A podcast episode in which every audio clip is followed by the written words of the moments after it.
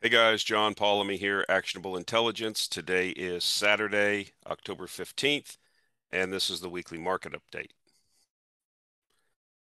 The disclaimer, as usual, anything that you hear or see on this podcast or video is not to be taken as investment advice. I am not a registered investment advisor. I cannot give you individual tailored investment advice. Please do your own due diligence. It's your money, it's your responsibility. So I wanted to get into what I think is coming to a head, and that's oil prices. Uh, and what I mean by that is I think sufficient things are starting to happen in the energy markets. We've been talking about it for several years, but I think that we're moving to a situation where we're going to see prices start moving higher into the end of the year. And uh, into next year, and to the point where I think that will be the the thing that really throttles the economy. And why am I saying that? Well, as you know, we've been talking about uh, the lack of investment, the ESG mandates, the general lack and malaise among producers of energy here in the U.S., i.e., you know, your exploration production companies, how they've been lambasted and demonized in the media, and just the general zeitgeist against hydrocarbons. And so, you know, what we see now is the energy transition isn't going to happen in, before the election. And so we have this current administration, um, you know, being basically shown to be the clown car that it is. And, uh, you know, that's not specific to them. They're just happen to be in happen to be in power when this is happening. But previous administrations have not had energy policies either, not had rational energy policy for this country that says this is what you need. The, the, the conversations that we have on here about the energy inputs that required for the civilization and the standard of living we want, and then how do we get there? Because we don't treat people like adults because in a two and four year election cycle, that's not possible. You're not going to get elected like that. So what we have is um, people coming into power, whether they're on the you know pro energy or, or against hydrocarbons or whatever, and we have constituencies and people that are you know giving money, supporters, lobbyists, whatever, and so they have to be placated. So when the Biden administration comes into power, you know, he's the guy that stood in front of a 14 year old girl and said, you know, look in my eyes you know, we're going to get rid of fossil fuels. Do you believe me? I mean, so this is, you know, they tell you what they're going to do, so you should believe them. So that doesn't mean it's going to work, though. So what we have is a situation where um, these distortions in the market, because you know, most of the world runs on, specifically the U.S. on hydrocarbons. So if you limit them, you start causing distortions in the economy. You start causing distortions in price signals uh, because you're trying to uh, force something uh, into the market that the market doesn't want. And so it causes a distortion. And so the, we've talked about this before. So here we have a situation where, you know, we have this relationship with the Saudis for 50 or 60 years.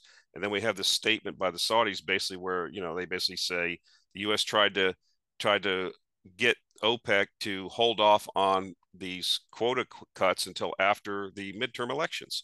And so everything's politicized.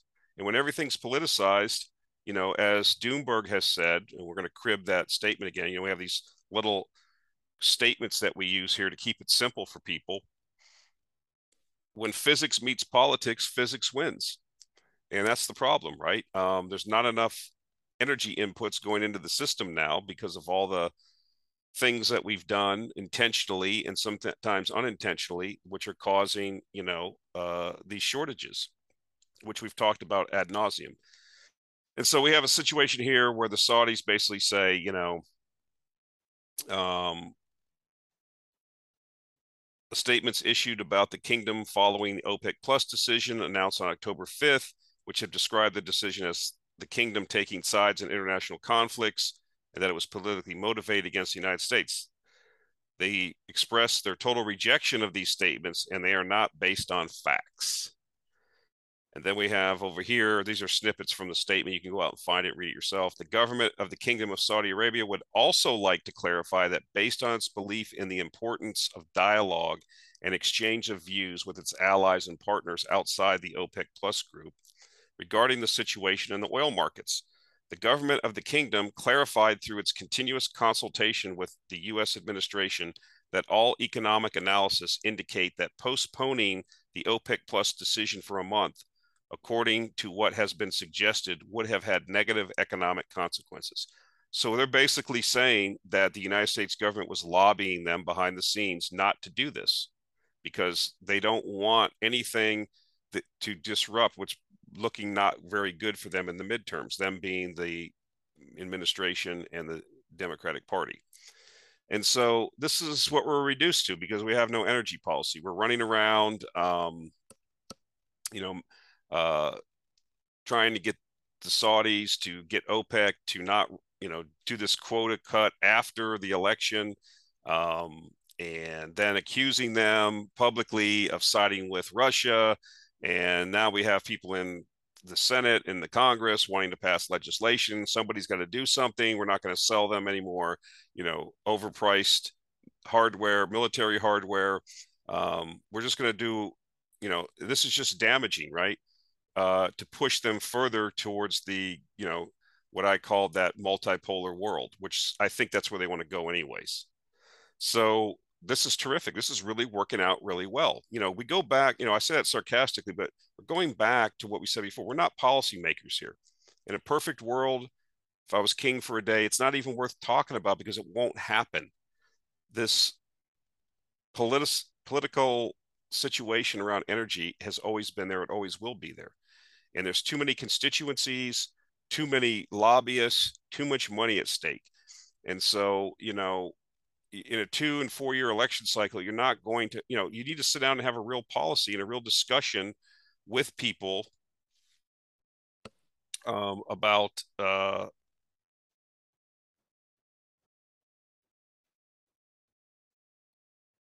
um, about what it takes to power a society that we want to live in. But you know, no one wants to do that because you know that's not really how things work. So I thought this was interesting. And you can believe it if you want, you can not believe it, you know, but you know, they've got a real problem. And this is just one of the, you know, it's coming to a head now. You know, we don't really have allies. We have countries have interests, they don't have allies. And if the Saudis realize that, you know, what do we need to I like I've said before, I've never seen such a response to an American president administration by the Saudis. I mean, it's it's a whole new world, is what it is. And so, you know, this is. I think they've made it clear that uh, even if de- they, they they are going to, there's an OPEC put out there, if you will.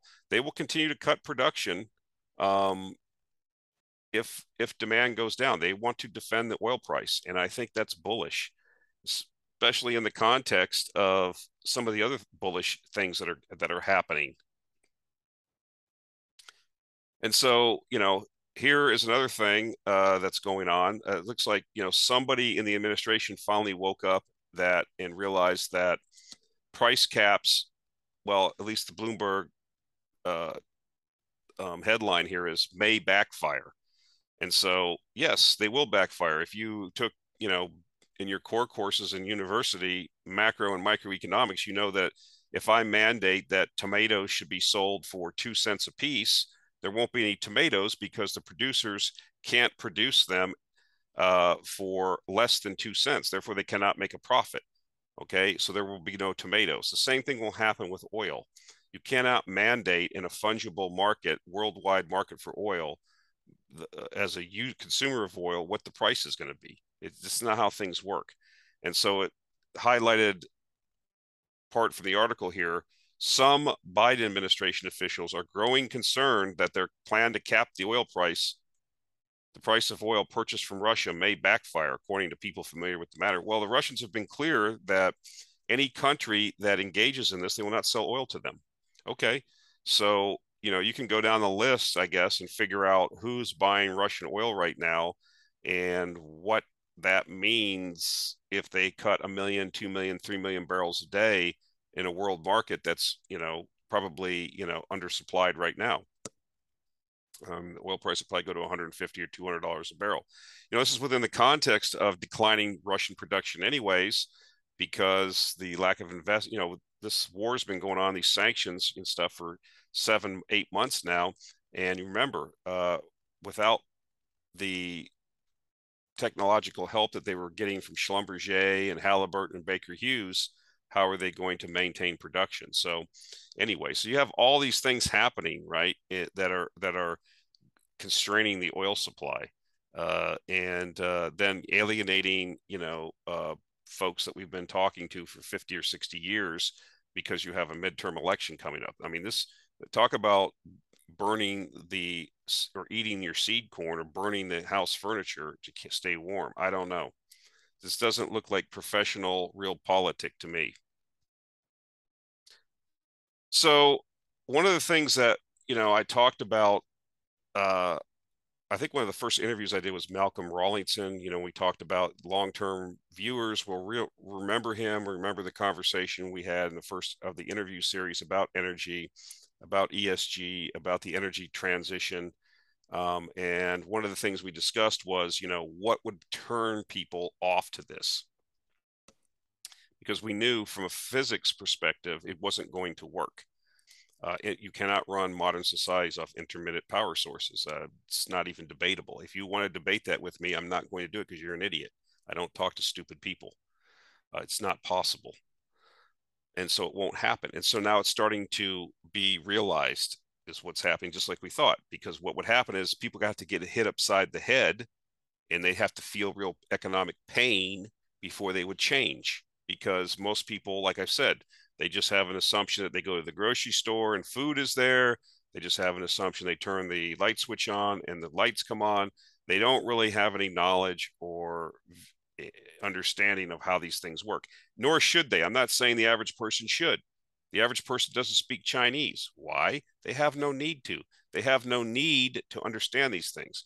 But the problem is, is that know, you know people, you know, don't understand this and but they're starting to get the inkling because now they're feeling the actual pain and now they're forced to look at it and so jamie dimon you know who is the uh, one of the masters of the universe the ceo of jp morgan you know i showed the video i believe or talked about it a couple weeks ago when this horrible woman that's the congressperson from michigan this rashid rashida tlaib person um, was had all the bankers at a at a uh, I don't know, congressional hearing and was going down the line like they were little kids saying, Will you uh, uh, here in front of everybody say that your bank will no longer engage in, in doing loans for fossil fuel investment? And I think Jamie Dimon was the first one, and he said, you know, no, we're not going to do that, and that would be like hell on earth in a, if we did that. That's exactly what he said. And so he's went on further and made some further comments, I think, you know, as this thing goes on, because these bankers realize this is ridiculous. We're not going to be able to make any money on this, whether or not they're motivated, always motivated by making money, of course, but they realize, you know, this is stupid. This isn't going to work. We're not, and they see that, you know, uh, hydrocarbons aren't going away and it's trillions of dollars of investment. They want to be, they want to have their fingers in it. So, uh, he made some uh, interesting comments, which I'll paraphrase. There's a lot of swear words he used. Seems to be this kind of person. Uh, these comments weren't necessary. This is on Zero Hedge. I'll put a link to the article. It says here uh, Dimon made some extremely outspoken comments, which, however, you won't hear on the mainstream media, telling a small group of listeners that was close to the press that, quote, President of the United States needs to stand up and say, we may not meet our 2050 climate objectives because this is an effing war, unquote. He also said, quote, time to stop going hat in hand to Venezuela and Saudi and start pumping more oil and gas in the US, unquote. Uh, he must be listening to the weekly videos here. We've been saying that for a while. Uh, he goes on to say uh, another quote here, um, snippet from the article. And he did say, when it comes to ESG, quote, investors don't give a shit unquote of course can't make any money on it that's the problem i mean we've been saying this there's so many people now getting into renewables that the returns are getting very, very low. And yet the construction costs, the operating costs are up, but the what's what these people are willing to pay has gone down. Now that may change. I I don't have the ability or even want to try to analyze the Inflation Reduction Act and uh, the SOP that this is for this stuff. But the long story short is um, the money's going to be in oil and gas and coal and thing in nuclear because this is realistic and there's going to be a, a tremendous opportunity. So these banks want to get in on it. And he did say when it comes to ESG, quote, investors don't give a shit, warning not to, quote, cede governance to do gooder kids on a committee, unquote. Well, there you have it. Like I said, he must be listening to the, this isn't hard. Everybody's going to come to this realization eventually, or most people. I mean, there will always be a hardcore 25 or 30% of the people that are never, that are true believers. They believe that you can run the world on unicorn, gat, farts, and good, you know, and thinking positively, because uh, that's what works in their world, in their fantasy world.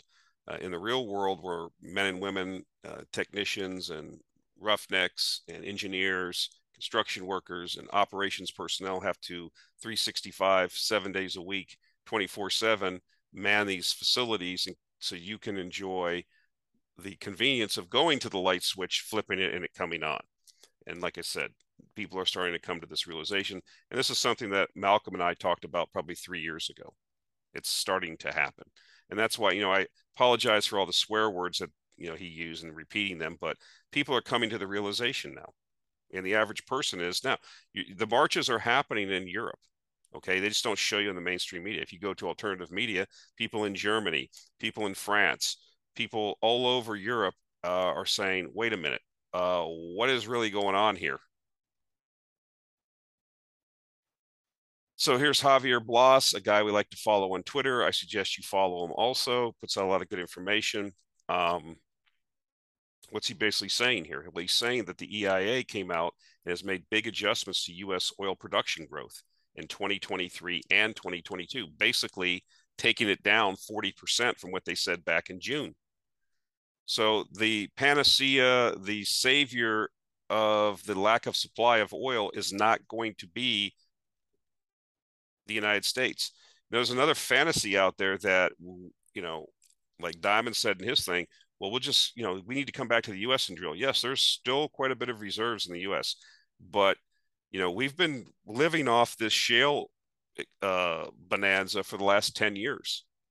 And a lot of the tier one assets have gone away. Now, I will grant you economically, if the oil price goes to 100, 150, 200 dollars a barrel, yes, it makes a lot of marginal fields, marginal projects, uh, you know, profitable. But people aren't going to just drill for oil, you know, if it's not profitable. And of course, you always pick and work on the easiest projects first, and they have been done.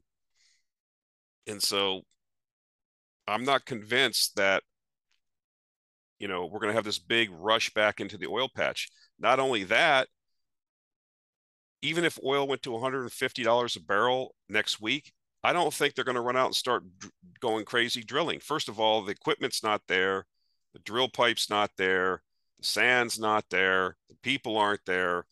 Uh, not only that, why would you do that? Because, anyways, because you can't trust this this administration. You can't trust the government. Okay, they'll they'll double clutch you every time, and so you're actually in order for things to change here because you know, we've talked about this, and I'm going to show another slide.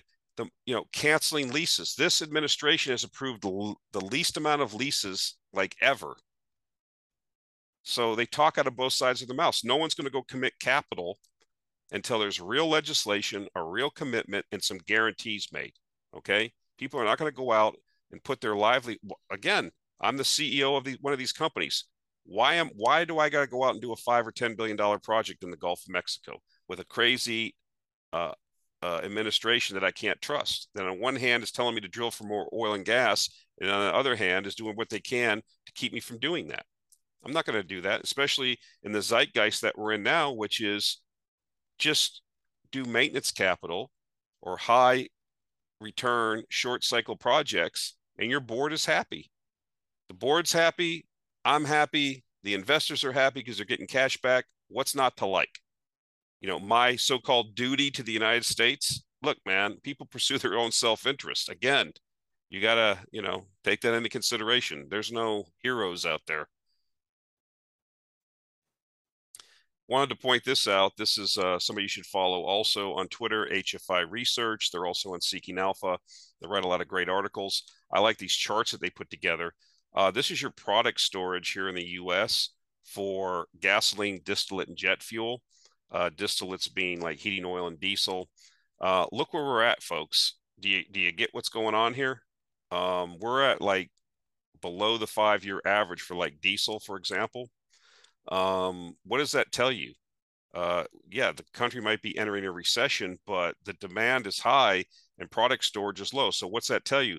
You know, right now we're currently in a turnaround season with quite a few refineries because uh, we're in a shoulder season. We'll start coming out of that, and the crude draw should pick up as the price signals. And with diesel, you know, well over five dollars a gallon, that I, even here in Texas, I saw at some truck stops okay and uh, so the price signal is produced more distillates and you can see you know just based on the previous years this this is shocking and it's not like you know bottoming out it appears to be continuing to decline and we're just now going to be entering very soon now the heating oil season in the northeast remember we don't have a lot of natural gas pipelines in the northeast because of nimbyism and banana uh, you know you know nimby is not in my backyard. And banana is build absolutely nothing anywhere near anyone. So, you know, uh, heating oil is the what they rely on, and that demand starts to kick in. And so these price signals are going to tell these refiners, which are already running like in the mid 90s percentile utilization, um, you know, this is why tankers are doing so well too. This discombobulation in these product markets where you're having to ship stuff all over the world and try to make up these these uh, deficits around the world. You know, France they're having a big refinery strike. It's almost a month long now, and uh, they're having fuel shortages over there. Okay, and so this is what we're seeing: this manifestation of all of these things. You know, when it rains, it pours, right? So expect more crude draws to happen when these refineries come back on as they try to, you know, quench this demand. And so here we go, right? US seeks to this is October 12th. US seeks to ban seeks ban on new drilling in central Colorado. President Joe Biden's administration is pursuing a two-decade ban on new oil and gas leasing on 225,000 acres of federal land in a mountainous region in central Colorado. So I'm not going to read through this. Um, of course, the oil and gas industry says that they say here it's misguided and would restrict drilling on a certain shale thing. Uh, of course, the administration, uh, you know, for whatever reason, preserving nature, whatever they're trying to do, restrict oil and gas. I don't know. But this is why people are not going to be, even if oil prices go up, they're not going to run out and start drilling because this is what you have. You have an administration that really doesn't articulated a sane policy to the majority of the people in these industries. And so they're just going to sit back and wait because these guys are going to be out of there. It's going to be one term. Okay. Because before this term is over, there's a good possibility the oil price is going to make all time inflation adjusted highs. And these people are not going to survive that. Okay. You see the desperation with how they're dealing with the Saudis, running to the Venezuelans, telling Chevron they can restart their production there, trying to get something going with their just running around, putting their fingers. I mean, it's a clown show. It's a clown show. It's not a policy, and uh, it's not going to work. You know, SPR draws, whatever. These are all these are all you know, just trying to get through the election and BS everybody. It doesn't work. So this was an article that was on Bloomberg. I couldn't put a link to it because a lot of the Bloomberg stuff is paywalled. Sometimes I can get past the paywall, sometimes I can't. But anyways, this is goes back to what Dimon was saying. He's not the only JP Morgan's not the only bank. It says for some bankers, net zero is like a New Year's resolution, a pledge one makes and often breaks before a year has passed.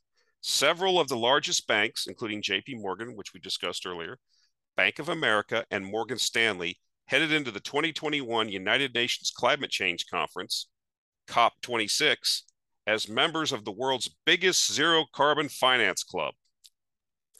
By September, they were among a faction ready to quit, according to sources familiar with the matter. JP Morgan, Bank of America, and Morgan Stanley declined to comment. Well, Mr. Dimon commented this week. Uh, you heard his comments. A year on from COP26, some big banks seem worried they jumped on the bandwagon too soon, especially as oil and gas companies have experienced a market resurgence. So there you have it. Um, and these guys are the ones that make the policies or help make policies. Okay. And so I chuckle because we predicted this would happen. And the problem is, is it's not me, guys. I, am going to make money on this. Okay. It's not bragging. This is this was all we we foresaw this. It's happening. If you're invested in the portfolio, you know that we've completely outperformed the S and P over the last couple few years, uh, and we've been the beneficiary of the rise and taking advantage of you know the fact that energy prices are higher. But the average person on the street that doesn't have an investment portfolio, the single mother, waitress, the you know house cleaner that has a bricklayer husband, you know, and they're making $38,000 a year between them, they can't afford all this. Okay. And like we've said, it's not just the gas to get to work, it's every product and service because energy permeates everything. Even if you're a lawyer, if you have a legal uh, business or accounting, you're sending FedEx out stuff, that prices have went up because of fuel surcharges. I mean, everything is a derivative of energy. And so you know, it's not just about investing, it's real people's lives. And this is why I think that, you know, like I said earlier, when Malcolm and I talked about this several years ago, that it was going to be people are going to have to get smacked upside the head and finally force themselves going, why is gasoline so high? Why is my power bill up? You know, I had to laugh. These people, because it's a political season, call me and try to pull me and I reverse the tables. If I feel bored, I amuse myself by flipping this things. And it's like, well, you need to vote against, you know, the current governor and vet for, Beto O'Rourke. Are you going to do that? Here's why you should do that. Well, why should I do that? Well, power prices are up. Well, power prices up because natural gas prices are up, and they get a pass through. Okay, it's ga- gas prices to run all the combined cycle plants in Texas that form a large part of our energy and backstop a lot of the renewables are up from $2 to $6 or $7. So you're going to get the pass through. Utility isn't going to pay that. It's a pass through to the customer. So that's why energy prices are up. You should build more nuclear power plants, get the base load up with the cheapest power available. But that's, you know, that's not the consideration. It, people don't get it. Okay. And so again, we're not here to make policy. We're not going to fix it. You know, what we have to do is what's really happening. What are the probabilities of certain outcomes based on decisions that are taken by policymakers or doing the dumb stuff that they do? And then how is that going to translate to the market? And then take our position and see if it works. But we talked about this. This is going to happen, and it's happening. So again, I, I really on this kick of really kicking the legs out from under the stool of the whole, you know, renewable thing, not because whether it works or doesn't, people don't want to just don't have the materials. You have material constraints that are going to not allow for these ambitious goals to happen. It's that simple. It's not me saying that. It's the facts if you actually look at the facts and do the work, you know, there's plenty of people that have done the work. You can go listen to them. They're on YouTube. They're telling you, they show you the math. If you want to go check the math after them, you can do that. Here's a problem lithium production cannot be scaled up. This is an article in the Northern Miner. I'll put a link to it. Bank of America analysts forecast demand for the energy metal will grow by 20% on a compound annual basis between 2021 and 2030, from 700,000 tons of lithium carbonate equivalent last year to 2.7 million tons in 2030. That level of growth will require 50 new mines producing an average of 40,000 tons of lithium carbon equivalent. But there's a problem. Ironically, while it is it is climate concerns that are driving demand for lithium higher through the EV revolution, environmental issues are also limiting supplies. Lithium production simply can't be scaled up to meet the level of expected future demand without new technology that reduces its environmental impact. Opposition to brine operations is linked largely to competition for water. So, without getting into a big dissertation of how these operations work, basically they pump these brines out from reservoir like in the Atacama Desert in Chile, where you have sunny 364 days out of the year. Uh, they put them in these ponds. They evaporate off the liquid, and what's left is various salts, which happen to contain a certain amount of lithium, boron, all these different salts and minerals, and then they process them. And so they also need water for these processes, and a lot of these places don't have enough water for these for these processes.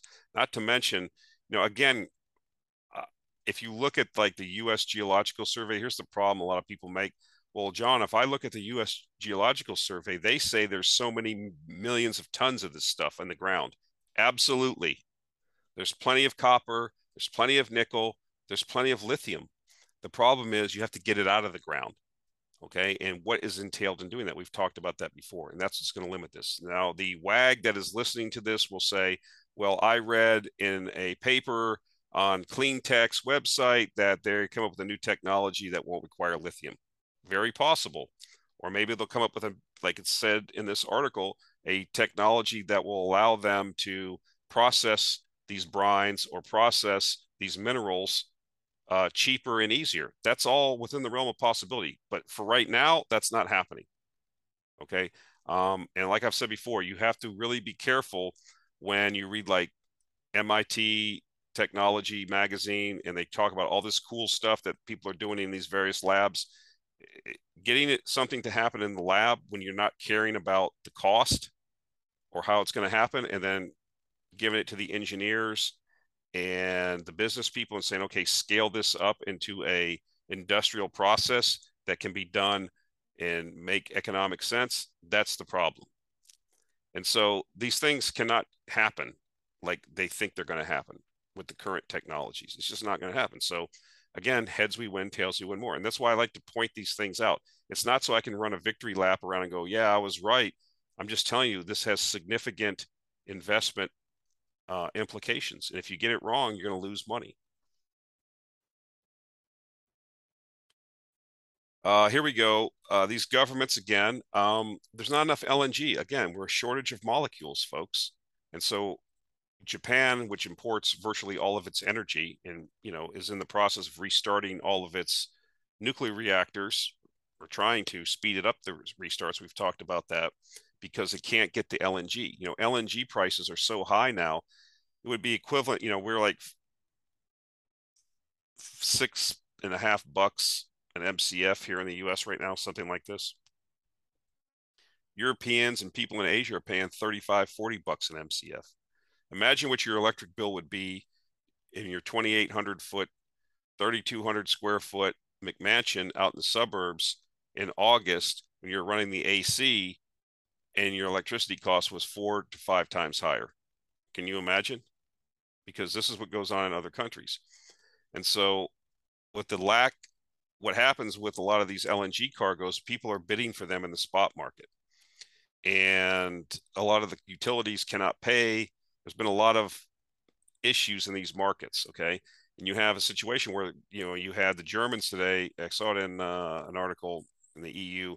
They've almost got their storage filled. Yeah, because they completely outbid the rest of the world for the LNG cargoes. Can they do that indefinitely? How? Not as they're destroying their industrial base. Where does the wealth come from to pay for this energy? You just can't print euros forever. Well, you can for some period of time until they become worthless. And that's kind of what's happening, beginning to happen with the euro and the Japanese yen. But, anyways, let's get back to this article. The Japanese government plans to buy LNG in the event companies can't secure cargoes, as the resource scant nation steps up efforts to compete over the scarce fuel. The nation's cabinet approved changes to a law that will allow for the trade minister to order state owned Japan Oil, Gas and Metals National Corp to procure gas when private firms can't, said the trade minister. The framework will allow, also allow the minister to order large scale gas consumers to restrict usage when supplies are tight. So, again, cut back on industrial production and consumption because we have a shortage of gas for heating and those things. And so the government again now sticking their nose into all of this. And you know, this has repercussions for developing markets and emerging markets. They can't Pakistan has been bidding on cargoes, cannot get cargoes. We had a big blackout in Bangladesh recently, couldn't get gas. And so you're telling me that there's not going to be an offshore drilling boom for gas? Yes, there will be. There's not enough molecules. This this is why when we talk about these things, it's not for my health. These are actionable ideas. Not in the next week, but we're not here to and just to clarify this, I'm here as a medium and long-term investor speculator. Okay. And you can see what's happening. Not enough molecules for everyone because of the lack of investment and all the other stuff we've talked about over and over and over. And you're seeing it now. Where's Japan going to get the money to do this? Are they just going to print it because they they have tremendous debt there and their currency is going down in value? So that exacerbates a further trend which has knock-on effects. So you just have second, third, fourth, fifth level effects. They all can manifest as opportunities, actionable opportunities. The move comes as global competition over LNG intensifies, with Europe seeking to replace Russian pipeline supplies that have been cut off in the wake of the invasion of Ukraine.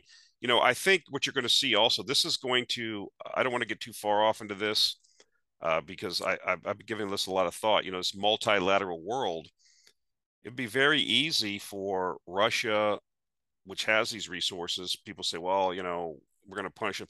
Why not? You could be talking to Pakistan and Bangladesh and say, look, guys, we understand what the West has done. You see what they've done. They've priced you out. They don't care about your population. They don't care that they can just print money and steal, well, I'll use the word steal, but outbid you for these cargoes, for the scant resource that you need to develop, that you need. You don't think that they would be open? Okay, maybe you charge them a higher, you know, you lock into a long-term contract that is beneficial for both parties. You then create a political uh, connection, if you will. You see how you can use resources politically and uh, geopolitically. You know, the ability of these governments, like you know, might decry the autocracy, the the autocrat Putin and Xi but they have the ability to make long-term decisions. Whether that's good or bad is debatable. That's all dis- another discussion. But you can, Putin can tell Gazprom, or not just Putin, the Russian government can tell Gazprom to negotiate because they want to create a relationship with the country. Okay. That's part of that multilateralism. That's what you do in real politics. You don't go around abusing your partners. You find mutually beneficial ways of doing it. You don't just run around uh, like, you know, big dick and everybody like the US does. You got a 50 or 60 year relationship with the Saudis, and now they're trying to pass legislation in the Congress and the Senate uh, because, you know, they're not doing what, you know, the president wants them to do this particular moment. We're going to do that. We're not going to allow them to buy airplanes from Boeing. We're not going to sell them any more defense uh, equipment. Okay, they'll buy it from somebody else. And so these this has, like I said, wide ranging.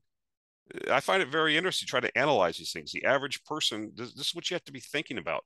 And remember, base these analysis on self-interest. What's the self-interest of the leadership in Pakistan that can't get LNG? I mean, I would be going to Russia and say, look, we got to get a long-term deal here. How can we do this? Yes, if that means we support you or turn a blind eye or whatever, that's how things work in the real world. It's called realpolitik. And remember, countries do not have allies, countries have interests, and interests change continuously. Here we go. Coal keeps the lights on. That's a famous saying in, by Walker Cat in West Virginia. If you drive through there, they used to have the signs up. Um, here's generation by technology. You see China and India, the majority of their generation is coal. Okay. You see the Europe and USA, not so much. Okay.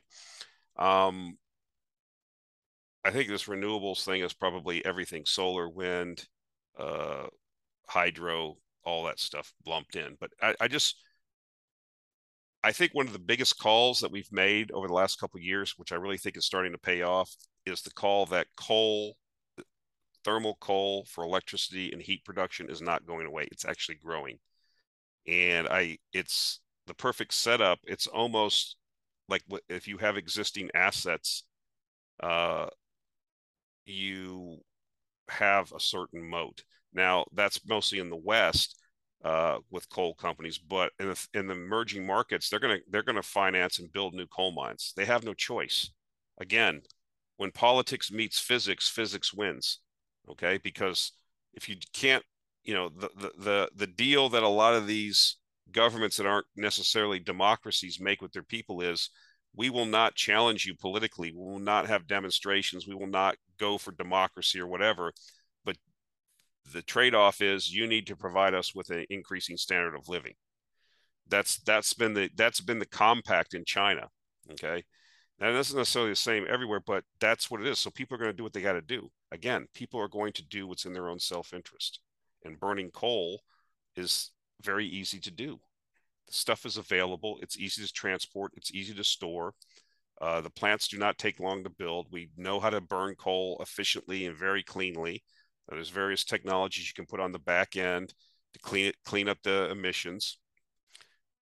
I don't personally believe CO2 is a pollutant, so you know that's beside the point. But that's another conversation. But I just want to point this out. It's not going away, and I I think it represents a tremendous opportunity over the next couple few years when it gets recognized. Again, um, why hydrocarbons aren't going away? We've talked about this. This is more like part of that higher level thinking, philosophical. You know, 2014 to 2022, uh, India went from 70 to they doubled the amount of airports. Okay. In the next four years, they're going to build 80 more airports. Okay this comment is perfect. Emerging markets want what the developed world has, and their accelerating growth phase will be fueled by rapidly rising oil consumption. The question is, does the oil is the oil going to be there? And my suggestion is not because of all the reasons we've talked to. You know, ergo, we're going to have a tremendous bull market in oil. So I wanted to talk about some of the clown world stuff. Uh, just I don't normally bring this stuff in, but some of the stuff is so egregious I couldn't help myself this week.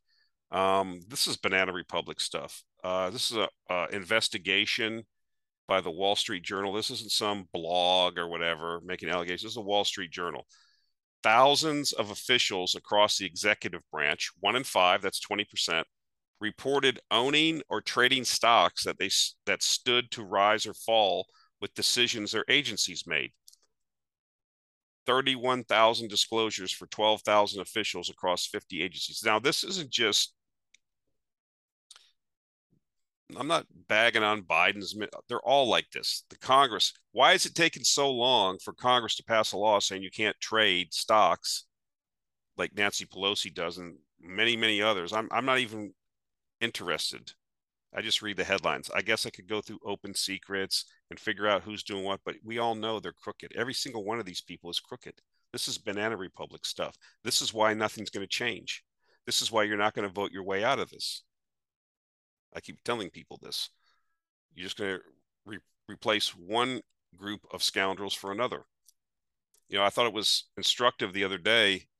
I found it amusing uh, that uh, this AOC person purports to be a progressive, whatever she is. You know, she's a social media star, uh, mostly based on her little cute looks and stuff. I get it. I, I understand. And she says the right things and she knows how to use social media.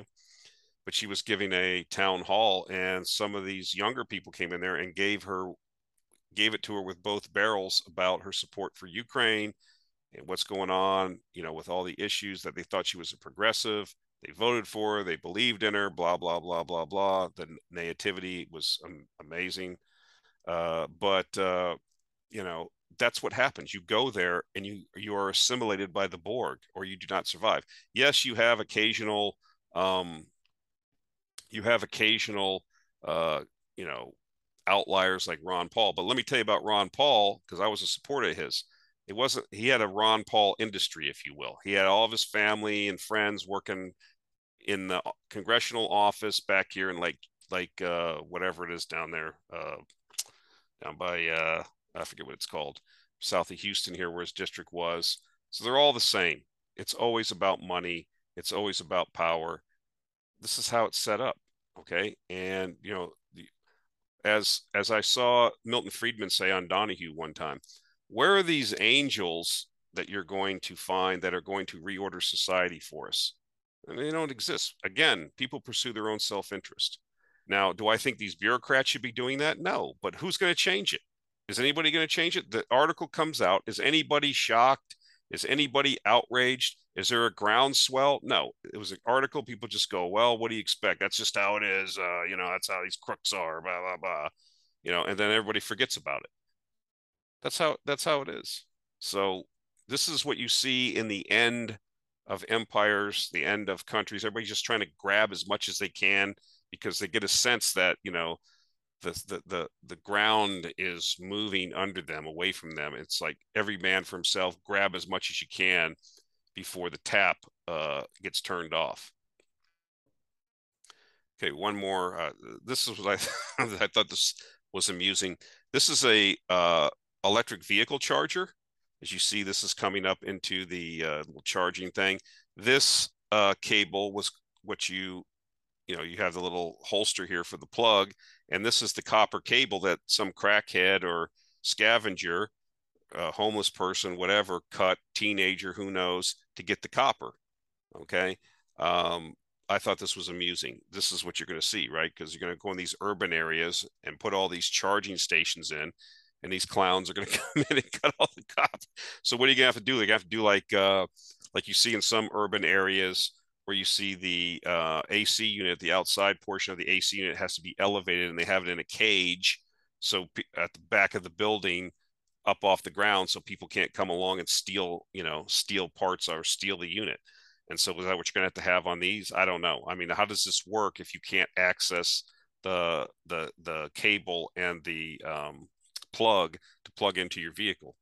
I mean, this is just another example of the stupidity out there. So, uh, I, I don't know how you're going to fix this, or maybe armored cable. I don't know. I don't know what you're going to do, but I just thought it was humorous. I found it amusing, and uh, you know, well, you know, we're having copper shortage. Maybe the copper recycling from the from the recharging stations will be sufficient to be like a snake trying to eat itself. I forget the name of that uh, that uh, mythological being it represents. Uh, I don't I, I don't know, but uh, you know, where crackheads uh, scavenge copper off of um, of uh, EV charging stations to help meet the copper deficit. All right, guys, that's it for this week. Um, again, oil prices, I think, are going. Energy prices all across the board are probably going to be going higher. Um, and we're positioned in the portfolio. The portfolio is doing well, um, still beating the S and P. Uh, I don't know if, you know, again, it's not a one way bet because one of the things, you know, if you red team this thing, you know, we should be thinking about what are the things that can derail the thesis. Well, like I said, if we have this tremendous deflationary depression in, in the United States or in the world economy, or sufficient enough economic decline or pullback, yes, it will inevitably affect it. But you know, do we have a Saudi put? It seems like we may. Are we going to move forward? Are the Europeans going to move forward with this price cap that Yellen was uh, suggesting, how much does the Russians take off? You know, we have the inner inner the ongoing decline in uh, you know world supply just from depletion that has to be replaced, and so you know all this stuff needs to be figured in. So uh, I think that uh, you know, I think we're going to see. I think people are going to be shocked at what happens with energy prices over the next six months to a year. Uh, let me just say that. All right, guys, that's it for this week. Uh, Good talking to you, and we'll talk to you next week. Thank you.